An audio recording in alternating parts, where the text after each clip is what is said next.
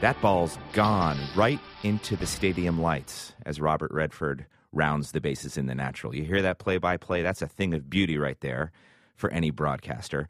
Back now, though, with our week long series, Ballpark Figures what goes on behind the scenes and the people who make America's pastime happen. And today, we're talking with Hall of Fame announcer Jaime Jarrín, who's done play by play announcing for the Los Angeles Dodgers Spanish language broadcast since 1959.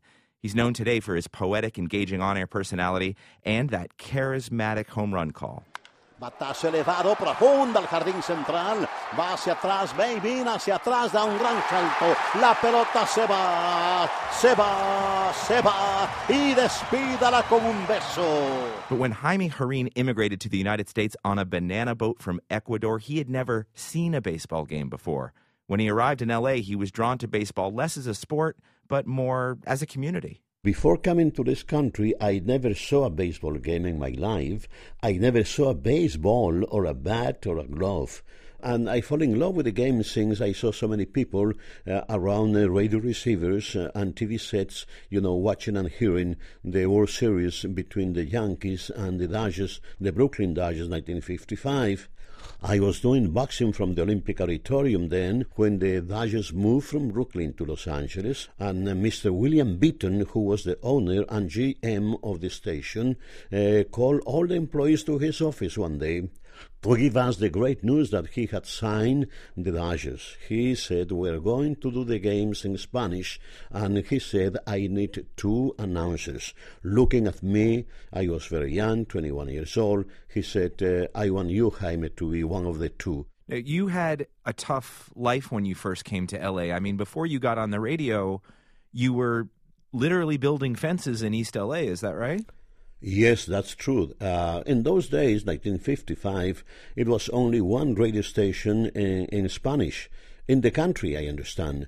Uh, it was KWKW. Soon as I got in Los Angeles, I went to the station that had studios in Pasadena to apply for a job, but there was no openings. So I had to leave it. So I started working in a factory, uh, making fences, but I, I kept going to the station, looking for a job, looking for a job. Finally, I don't know if they got tired of me, but they gave me a couple hours on a Saturday, and a couple of hours on a Sunday. Then finally, they gave me a full time uh, job. At, at the beginning, my principal job was uh, news. Then I devoted my time to, to baseball.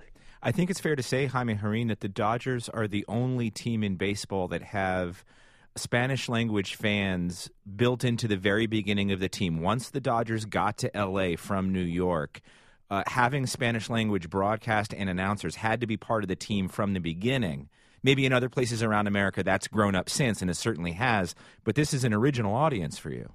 Yes, yes, Mr. Walter O'Malley, the owner of the Dodgers, he said that I want to give them something in their own language. So uh, the Dodgers were the first team in the major leagues to have bilingual coverage on a regular basis the whole year.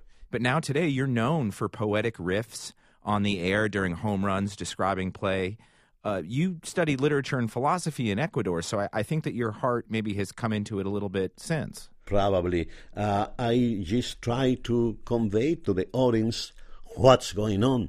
But at the same time, I am thinking that I, I am doing a public service. So many people work so hard from 7 o'clock in the morning until 4 o'clock in the afternoon. They get home tired and they like baseball. And so, what, what a great opportunity for me to give them something in their own language uh, using my, my vocabulary.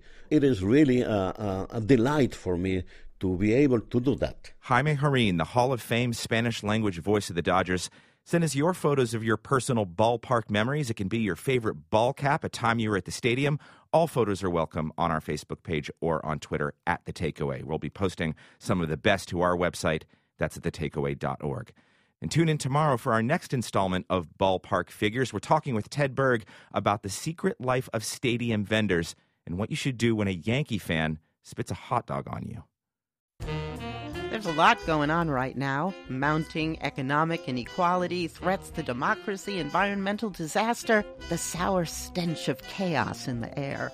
I'm Brooke Gladstone, host of WNYC's On the Media. Want to understand the reasons and the meanings of the narratives that led us here, and maybe how to head them off at the pass? That's on the media's specialty. Take a listen wherever you get your podcasts.